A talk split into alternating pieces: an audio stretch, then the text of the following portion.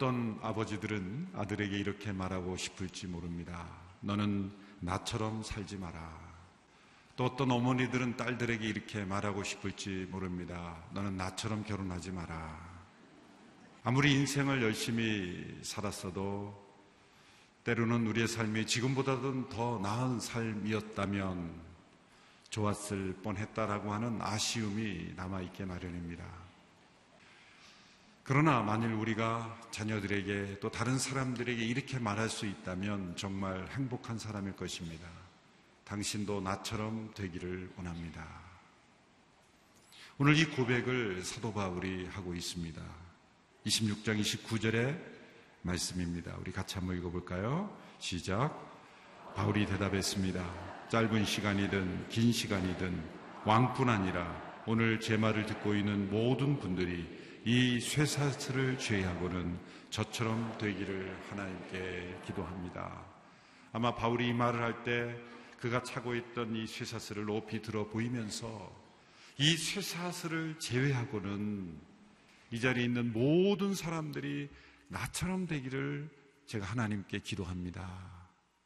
이 말을 하고 있는 바울은 지금 재판을 받는 죄수의 신분이고 이 말을 듣고 있는 사람들은 로마 총독 베스도 또 분봉왕 아그리파 왕 그리고 귀족들이었습니다. 재판을 받는 죄수가 재판을 하는 재판관과 그를 판단할 수 있는 그의 생명을 결정지을 수 있는 사람들 앞에서 한 말입니다. 뭔가 앞뒤가 바뀐 것 같습니다. 입장이 바뀐 것 같습니다. 세상적으로 보면은 아그리파 왕이나 베스도 총독이 바울에게 이렇게 말하는 것이 합당한 것처럼 보입니다. 당신이 나처럼 돼야 될 텐데 어떻게 그렇게 됐니? 그런데 바울은 자신을 재판하는 이들을 향하여 당신들이 이 쇠사슬 외에는 나와 같이 되기를 원합니다라는 고백을 하였습니다. 이렇게 말하는 것은 교만이 아닐까요? 여러분은 나처럼 살지 마십시오라고 말하는 것이 겸손이 아닐까요? 바울의 이런 고백은 자신을 역사와 인생의 표준으로 제시하는 교만이 아닙니다. 사도 바울이야말로 철저한 자기 인식과 철저한 자기 부인이 있었던 사람입니다. 디모데전서 1장 15절에 보면 자신을 죄인 중에 귀수라 이렇게 고백했죠. 자신은 만삭 되어나지 못한 자다. 사도 등의 지극히 작은 자다. 이 사도 바울의 일관된 자기 부인의 고백입니다. 이렇게 자기 부인을 하는 겸손한 바울이 모든 사람들이 다 나와 같이 되기를 원한다라고 고백하는 것은 무엇일까요? 자신이 만난 부활하신 예수님, 그 예수님의 부활로 인해서 우리에게 주어진 부활, 자신에게 주어진 영원한 생명, 또 우리에게 장차 다가올 영원한 소망, 이 모든 것들을 가짐으로 인해서 자신이 죄수의 신분임을 전혀 부끄러워하지 않고 수치스럽게 여기지 않고 도리어 당당하고 오히려 자신을 재판하는 이들이 불쌍하게 여겨지며 그들을 궁의를 여길 수 있는 그 사랑의 사람이 된 것처럼 당신들도 나와 같이 예수님 만나 예수님과 동행하는 사람이 되기를 원한다. 라는 고백인 것입니다. 자신이 가고 있는 이 길이 너무나 확실한 진리의 길이기 때문에 당신들도 나와 같이 이 길을 따르기를 원한다라는 초청의 고백인 것입니다. 이 고백은 분명 바울의 음성을 들은 사람들의 영혼을 울렸을 것입니다. 이 사람이 도대체 어떤 사람이기에 지금 모든 사람들이 부러워하는 사람들 앞에서 그들을 부러워하지 않고 자신과 같이 되기를 바란다는 말을 할 수 있는가? 도대체 이 사람이 어떤 사람이기에 모든 사람이 부끄러워하고 있는 그 죄수의 신분을 부끄러워하지 않고 이 차사슬에 결박던 것 외에는 나와 같이 되기를 원한다 라고 말할 수 있을까? 이 바울의 고백이 이 아침에 우리의 영혼도 함께 울릴 수 있게 되기를 바랍니다. 우리의 인생은 과거에 대한 후회, 현재에 대한 한탄, 미래에 대한 불안과 두려움으로 이러한 삶을 살고 있지 못합니다. 예수님을 믿으면서도 영원한 생명을 얻었다고 하면서도 예수님과 동행한다고 하면서도 어느 누군가에게 당신도 나처럼 되기를 원한다라고 말하지 못하는 저희들이 아니겠습니까? 이 말씀 속에 우리의 영혼이 다시 한번 깨어날 수 있게 되기를 바랍니다. 바울의 고백은 이 재판 과정에서 모든 법적인 주도권은 로마 총독과 아그리파 왕이나 유대 지도자들에게 있는 것처럼 보이지만 영적인 주도권은 사도 바울이 가지고 있다라는 것을 우리에게 보여주고 있습니다. 바울은 전혀 두려움이 없습니다. 담대합니다. 억울해하지도 않습니다. 이 빨리 갇힌 상태에서 내가 벗어나야 되겠다라고 하는 그런 마음도 보이지 않습니다. 그의 몸은 매여 있지만 그의 마음과 양심은 매여 있지 않습니다. 분명히 그가 이끌려가는 상황이지만 그가 이끌고 가고 있는 상황이라는 것을 우리에게 보여줍니다. 25장 11절에 보면 바울이 얼마나 당당한지를 보십시오. 그러나 만약 내가 사용받을 만한 죄를 지었다면 죽음을 달게 받겠습니다. 그러나 유대 사람들이 나를 고소한 내용이 사실이 아니라면 어느 누구도 나를 그들에게 넘겨줄 권리가 없습니다. 나는 가이사에게 항소합니다. 바울이 벨리스 총독에게 재판을 받았지만 풀려나지 못하고 2년이나 갇힌 채 이제 총독이 바뀌어서 새로운 총독 베스토라는 총독에게 재판을 받게 되어 있습니다. 바울을 죽이려는 세력들은 여전히 그 음모를 포기하지 않았습니다. 유대 지도자들이 바울을 죽이는 음모를 실행하려고 이제 베스토가 총독 부임하자 자신이 관하고 있는 지역에 인사하러 갔지 않겠습니까? 예루살렘에 인사하러 갔을 때 예루살렘 지도자들은 그 음모를 계속 실행하려고 2년 전에 세웠던 음모를 여전히 실행하려고 베스토 총독이 요구합니다. 가이사라에 있는 바울을 예루살렘에 와서 재판받도록 해주시오. 부임하자마자 첫 인사에서 요청한 그 요구를 무시한다는 건 총독으로서 쉬운 일이 아닙니다. 사람들의 환심을 사려고 한 지도자는 금방 넘어가게 마련이요. 줬어. 제가 부임한 첫 선물이니 당신이 원하는 대로 하시오라고 해도 베스도에게는 아무 문제가 없습니다. 그래서 베스도가 물어보죠. 아, 바울에게 예루살렘에 가서 재판을 받겠느냐. 그때 바울이 이 11절에 담대한 말을 한 거예요. 내가 죽을 만한 죄를 지었으면 죽겠습니다. 그러나 만일 내가 고소받은 만한 내용이 사실이 아니라면 어느 누구도 나를 넘겨줄 수 없습니다. 나는 가이사에게 항소하겠습니다. 아주 적절한 타이밍에 그가 담대하게 두려워하지 않고 가이사에게 항소함으로써 그 상황을 이끌고 가죠. 가이사에게 항소한 일을 베스도 총독이 잘못 죽음에 넘겨줬다가는 자신이 위태해질 줄 아니까 그 딜레마에서 베스도가 넘겨주지 않게 되는 것이죠. 이런 한순간 한순간을 통해서 보면 바울이 담대하지 않는다면 순간 끌려가는 거죠. 사람 눈치 보고 또 상황에 이끌려가는 그런 바울이라면 그는 벌써 사형장의 이슬로 사라질 수도 있습니다. 하나님께서 이 로마의 법적 제도를 통해서 보호해 주시는 것을 볼 수 있습니다. 로마의 법 자체가 바울을 보호한 것이 아닙니다. 아무리 법이 정교하게 잘 되어 있다 할지라도 사람이 저절로 보호되는 것이 아닙니다. 그 법의 그 맹점을 얼마든지 이용할 수 있고 도리어 그 법을 이용해서 사람을 해칠 수도 있죠. 로마의 법 자체가 바울을 보여준 것이 아니라 바울의 이 담대한 믿음, 을 통해서 하나님께서 그 상황을 이끌고 가도록 만드신 것입니다. 하나님께서 바울을 왜 보호하십니까? 그가 부활하신 그리스도를 증거하고 있고 로마에도 가서 복음을 증거해야 하기 때문입니다. 사도행전을 전체적으로 읽다 보면 선교사 바울의 모습이 있고 죄수 바울의 모습이 있습니다.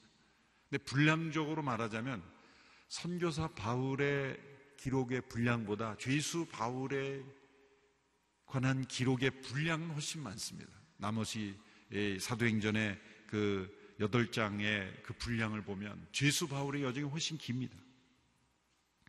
하나님께서는 죄수 바울의 여정을 통해서 복음이 온 세상에 그리고 로마에게까지 당시 최고의 지배력을 가지고 있던 로마의 지도자들에게 복음이 증거되도록 하신 것입니다.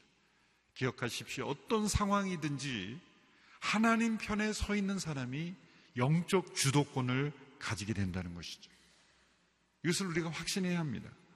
법적인 상황, 사회적인 상황은 매여 있고 아무것도 할 수 없는 것 같을지라도 영적 주도권은 언제나 하나님의 사람들에게 주어져 있습니다. 사도 바울을 보십시오. 그는 매여 있습니다. 자기 마음대로 여행도 할 수 없습니다.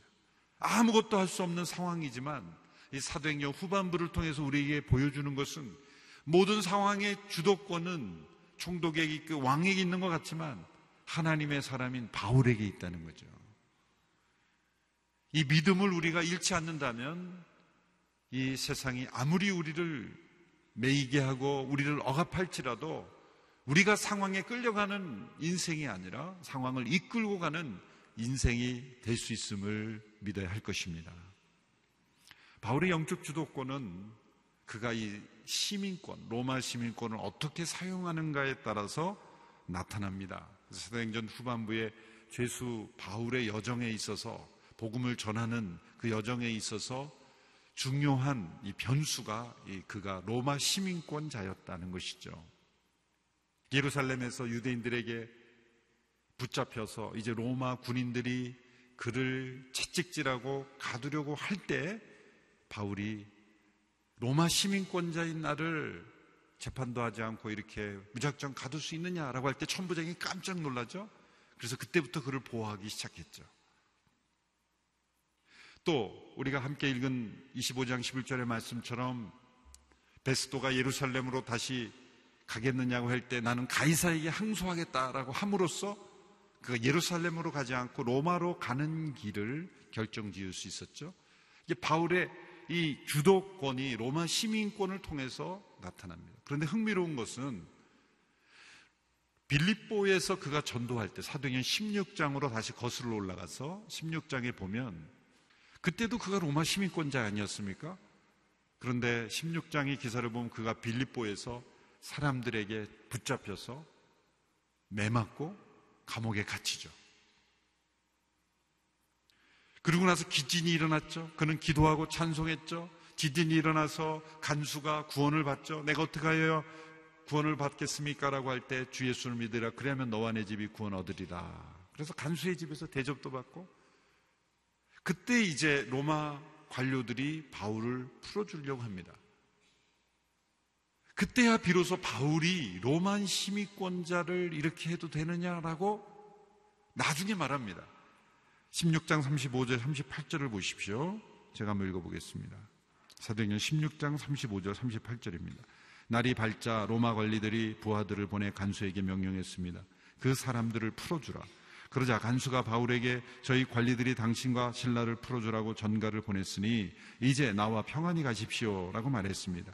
그러자 바울이 그 부하들에게 말했습니다. 우리가 로마 시민임에도 불구하고 저들이 재판도 없이 공개석상에서 우리를 때리고 감옥에 가두고는 이제 와서 우리를 몰래 내보내려 하시오. 그들이 직접 와서 우리를 데리고 나가라고 하시오. 부하들이 그대로 자기 관리들에게 보고했습니다. 그들은 바울과 신라가 로마 시민이라는 소리를 듣고 깜짝 놀랐습니다. 여기서 우리가 질문을 던지게 되는 것은 왜 바울이 이 지금 가이사레에서 재판을 받을 때처럼 적절한 타이밍에 먼저 사람들이 때리고 로마 군인들이 때리려고 감옥에 가두기 전에 나 로마 시민이요 라고 말했으라면 감옥에 가지 않았을 겁니다. 그런데 왜 갇히기 전에 밝히지 않고 풀어주려고 하니까 비로소 그때 말하냐 이 말입니다. 그래서 이제 성경을 연구한 학자들은 누가가 이것은 모든 스토리들은 짜집게 한 거고 만들어진 거니까 뭐 어떤 의도를 가지고 문학적인 이유로 뭐 어떤 시나리오 측면에서 이렇게 한 것이다. 뭐 별의별 해석을 다 합니다만은 그러면 바울이 기억력이 약해서 늦게 생각난 겁니까? 아, 나 로마 시민이었지. 괜히 맞았네. 그래서 지금 화풀이 하는 걸까요? 그런데 보십시오. 25장, 26장에 와서는 재판 과정 중에 적극적으로 자신의 로마 시민임을 밝히고 로마 시민으로서 가이사에게 항소하는 거죠. 26장 32절 오늘 보면 마지막 구절에 보면 아그리빠가 베스도 분봉왕이 이제 총독에게 이렇게 말하죠. 32절을 보십시오. 같이 읽습니다. 시작. 아그리빠는 베스도에게 이 사람이 황제께 상소하지만 않았더라도 석방될 수 있었을 것이요. 라고 말했습니다. 자, 재판의 과정을 통해서 바울의 무죄는 충분히 입증되었기 때문에 상소하지만 않았어도 풀려날 수 있었다는 거예요. 근데 로마 시민권을 이용해서 가이사에게 상소함으로써 죄수의 신분이 계속 유지되게 되었고 로마에까지 가야만 했던 겁니다. 자, 이 두 빌립보 감옥에 갇힌 이후에 로마 시민권을 밝히는 것과 또 이 가이사라에서 가이사에게 로마 시민권을 위해서 항소한 이 두 사건의 공동점은 뭡니까? 모두 다 갇혀 있는 쪽을 선택했다는 거예요. 빌립보에서는 나중에 밝힘으로써 감옥에 갇히는 걸 경험했고 가이사레는 먼저 밝힘으로써 감옥에 가는 거 제수의 신분이 유지되는 걸 선택했다는 거예요. 사람들은 모두 자신에게 주어진 특권을 어떻게 이용합니까? 자신을 보호하는 데 사용하기 마련입니다. 그런데 바울은 정반대로 사용했습니다. 그것을 자신을 보호하는 데 사용하지 않고 또 다른 목적을 위해서 그 시민권을 이용했다는 것을 우리는 알 수 있습니다. 그가 시민권을 사용하는 타이밍을 종합적으로 보면은 결코 자신을 방어하는 데 1차 목적이 있지 않습니다. 1차 목적이 있는 것 같을지라도 가이사에게 항소하느라 이것은 내가 예루살렘에 가지 않고 내가 죽더라도 로마에 가서 죽어야 되겠다. 그것이 아니라 왜 그런 선택을 했을까? 주님께서 그의 곁에 서서 말씀하셨어요.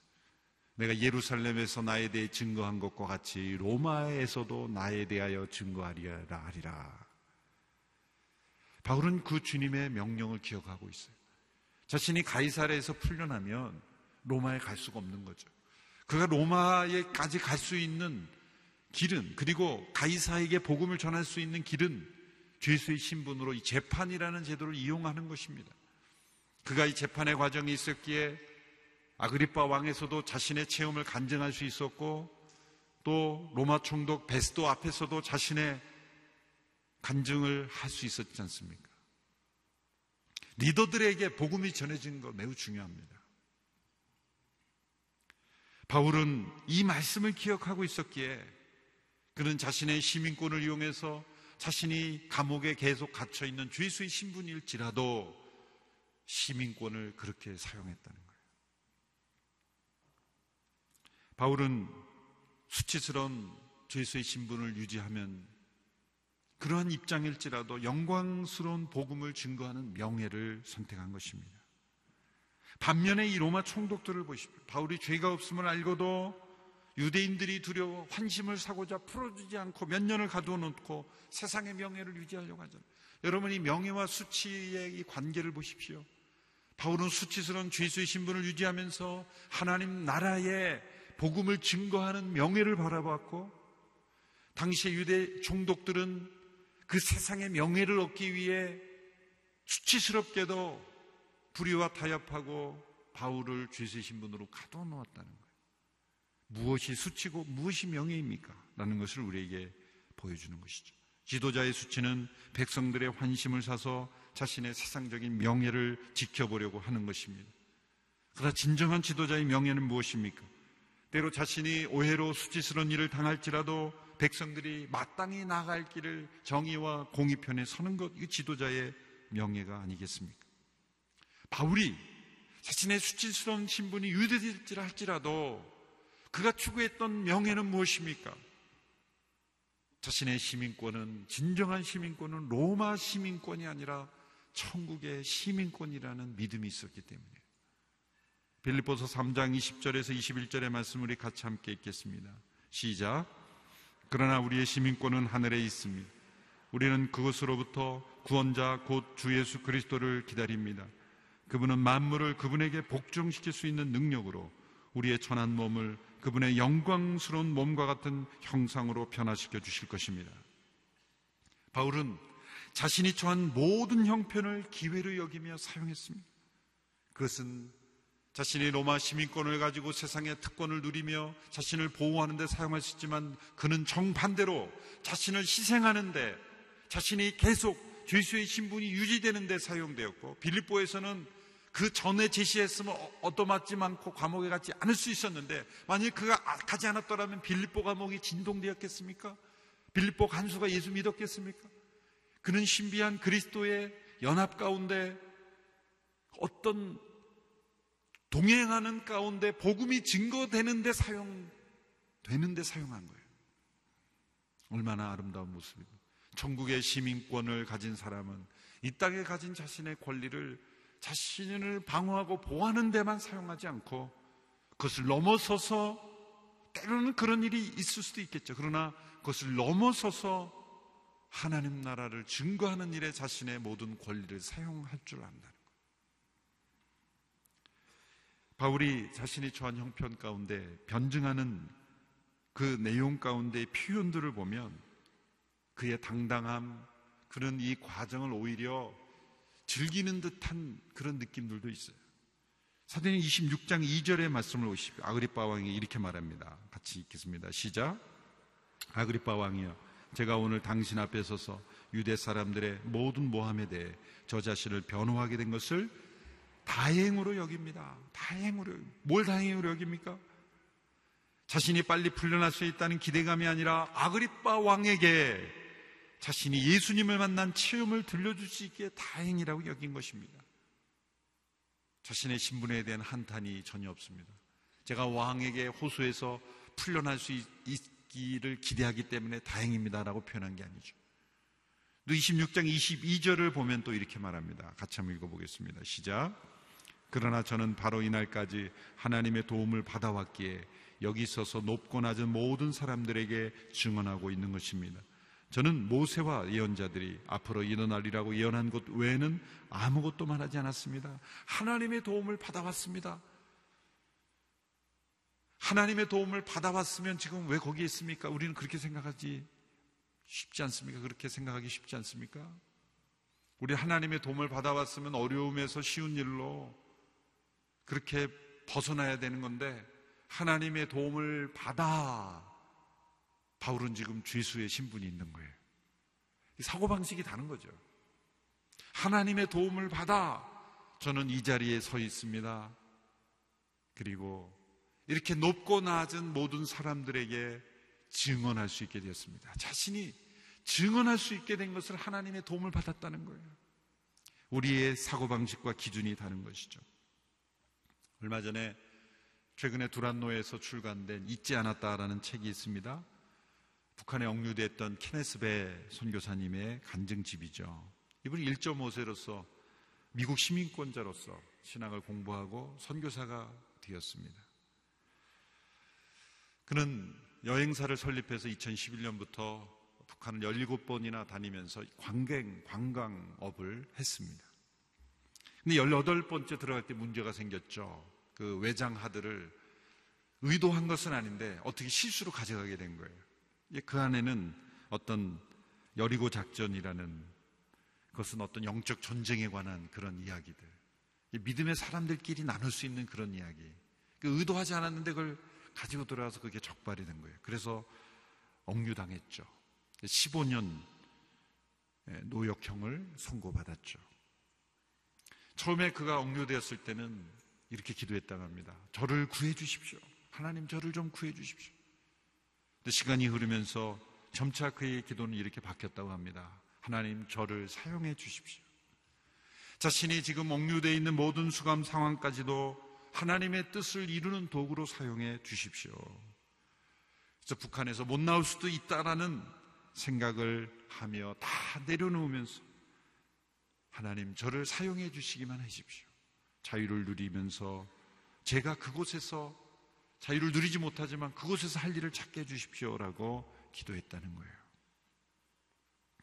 억류된 지 735일 만에, 만 2년 3일 만에 이제 풀려나게 되죠. 외국인으로서 억류된 기간으로는 가장 오랜 기간이라고 합니다.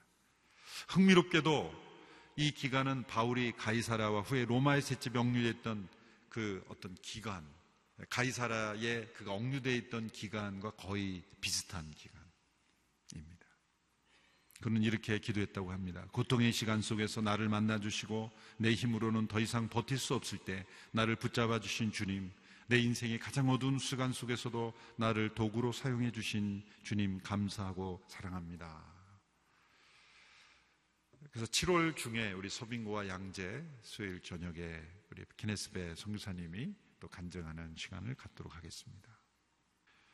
이 바울의 간증과 자기 변호를 들은 베스도 총독이 소리 지르며 가로막았죠. 오늘 본문 26장 24절에 보면 바울을 향해 이렇게 외칩니다.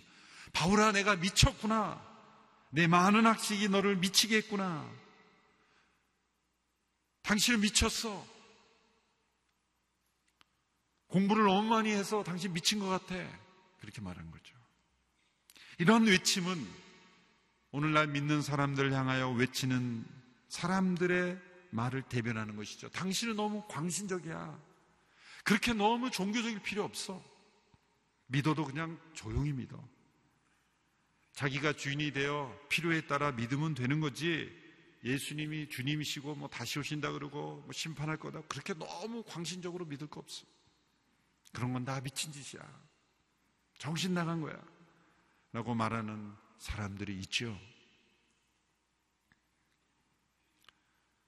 오카는 목사님께서 그런 말씀을 설교집에 적어 놓은 적을 읽은 적이 있습니다. 세상 사람들에게 100% 칭찬만 듣는 사람은 진짜 그리스도인이 아닐 수도 있다. 그리스도인과 세상 사람들은 서로를 향해 미쳤다라고 말할 수밖에 없다. 세상이 보기에 예수 믿는 사람들은 예수님께 미친 사람이고 예수님 믿는 사람들은 세상 사람 보기에 세상에 미친 사람들. 그러니까 서로 미쳤다라고 말해야 그게 어떻게 보면 정상적인 스탠스라는 거죠.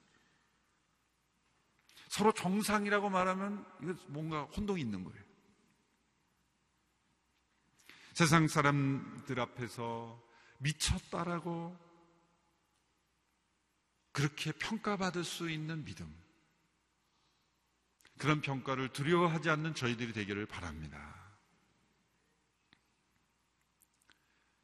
제가 고등학교 때 전도 훈련을 받고 교회에서 전도 사역리 전도 훈련을 받고 터미널에 가서 복음을 전했던 적이 있어요. 그 당시에는 정말 사람들이 순수했던 것 같아요. 두 명씩 짝을 지어서 이렇게 훈련을 전도사님이 그렇게 시켜요. 두 명씩 짝을 지어서 대상자를 가운데 두고 양쪽에서 포위하라는 거예요. 네.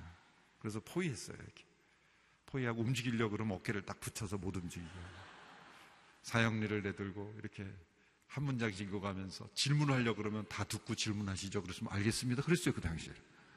얼마나 사람들이 이렇게 순하고 경계심이 없고 참 지금 생각하면 얼마 안 됐는데도 이 사람들이 이렇게 우리가 민심이 흉악해졌어요.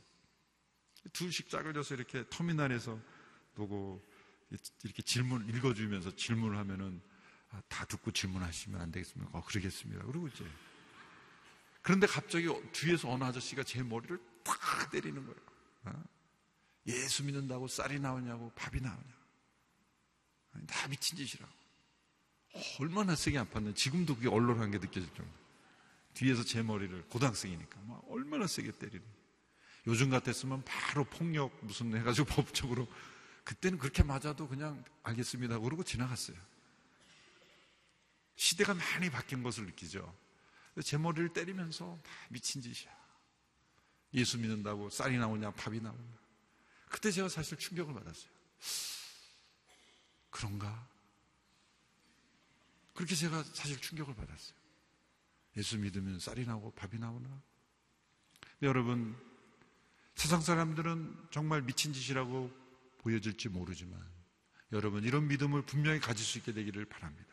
진짜 예수님 잘 믿으면 쌀도 나오고 밥도 나옵니다. 네, 그런 변화가 일어나는 거죠. 사실 이 나라 민족 가운데 우리가 예수님 믿고 성경 말씀대로 하려고 했기 때문에 이 나라에 쌀이 나오고 밥이 나온 거죠. 그것을 바꿔서 쌀과 돈을 추구하고 예수님을 버리게 되면 이 나라 민족은 버림받게 되는 것이죠. 두 번째 아그리파 왕이 어떻게 바울에게 반응했습니까? 26절에서 28, 26장 28절의 말씀을 보십시오. 우리 같이 한번 읽어보겠습니다. 시작. 그러자 아그리파가 바울에게 말했습니다. 내가 이 짧은 시간에 나를 그리스도의 사람으로 만들 수 있다고 생각하느냐? 아그리빠 왕은 이렇게 말하는 사람들을 대변하는 거죠. 당신이나 잘 믿고 날 설득하려고 하지 마라. 당신의 말에 넘어갈 내가 아니다. 나는 구세주가 필요하지 않아. 이렇게 말하고 사는 사람들을 대변하는 거죠. 이렇게 말한다는 건 어느 정도 설득되었다는 거죠. 그렇죠? 어느 정도 지금 영향을 받지 않은 사람 이런 말도 하지 않아요. 설득이 됐고 지금 자기 영향을 받으니까 거부하는 거죠. 날 설득하지 마라. 여러분, 바울의 말이 설득력이 없기 때문에 이런 말을 한 게 아니라 오히려 설득력이 있었기 때문에 이런 말을 하는 것이고 이 사람은 바울의 전한 복음이 설득력이 없기 때문이 아니라 받아들이지 않기로 결심을 했기 때문에 이런 말을 하는 거예요. 사람들이 복음이 논리적이지 않아서 받아들이지 않는 게 아닙니다. 받아들이지 않기로 결심을 했기 때문에 듣지 않는 것이죠. 그분들은 늘 이렇게 결심하고 다니죠. 내가 정신 바짝 차려야지 안 그러면 믿을지 몰라. 잘못하면 믿겠어. 이런 생각을 하고 어떻게 하면 안 믿으려고 그렇게 결심을 하는 거예요. 아그리빠 왕이라는 사람의 스타일이죠. 한 사람은 미쳤다라고 정죄하면서 공격하고 또 한 사람들은 당신이나 잘 믿어 나는 설득하지 마라고 그렇게 변증합니다. 변호합니다. 이런 반응하는 사람들에게 바울이 이런 말을 한 거예요. 당신들이 나의 새사슬을 제외하고는 나와 같이 되기를 원합니다. 지금은 그들이 바울을 재판하지만 먼 훗날 주님께서 그들을 심판하실 것이기 때문에 그 재판에서 하나님의 사랑과 궁유를 얻게 되기를 간절히 원한 것입니다. 세상의 수치스러운 명예를 지키려는 그들이 주님을 만나 당당히 어떤 상황에서도 영원한 명예를 추구하는 자들이 되기로 변화되기를 원하는 것입니다. 오늘 이 말씀을 통해 우리도 바울처럼 우리가 전 모든 상황에서 만나는 모든 이들에게 당신도 나의 연약함과 나의 죄악 됨을 제외하고는 나와 같이 되기를 원합니다. 라고 담대하게 말할 수 있는 우리 모두가 되기를 주님의 이름으로 축원합니다. 기도하겠습니다. 인생에 대한 후회와 아쉬움 속에 살아가는 저희들이 아니라 당당하게 만나는 모든 사람들에게 나와 같이 되기를 원합니다라고 말할 수 있는 저희들이 되기를 간절히 원합니다.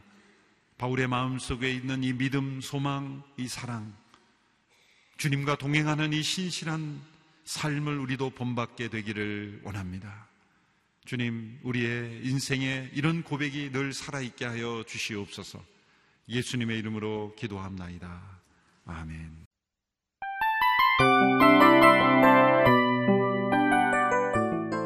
이 프로그램은 청취자 여러분의 소중한 후원으로 제작됩니다.